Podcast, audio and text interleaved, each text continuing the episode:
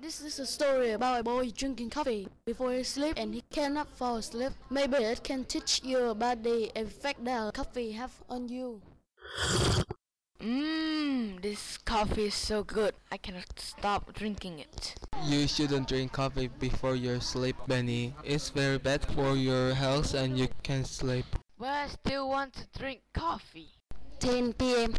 Benny, go to sleep. It's 10 o'clock already.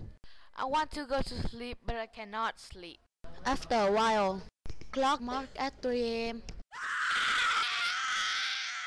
What is that? Oh my god, I cannot fall asleep. I will never drink coffee before I sleep again. That's why I told you to don't drink coffee before you sleep. Okay, tomorrow I will not drink coffee before I go to bed. The next night at 9 p.m. You say drinking coffee before you go to sleep is very bad for your health. So remember, never drink coffee before you sleep.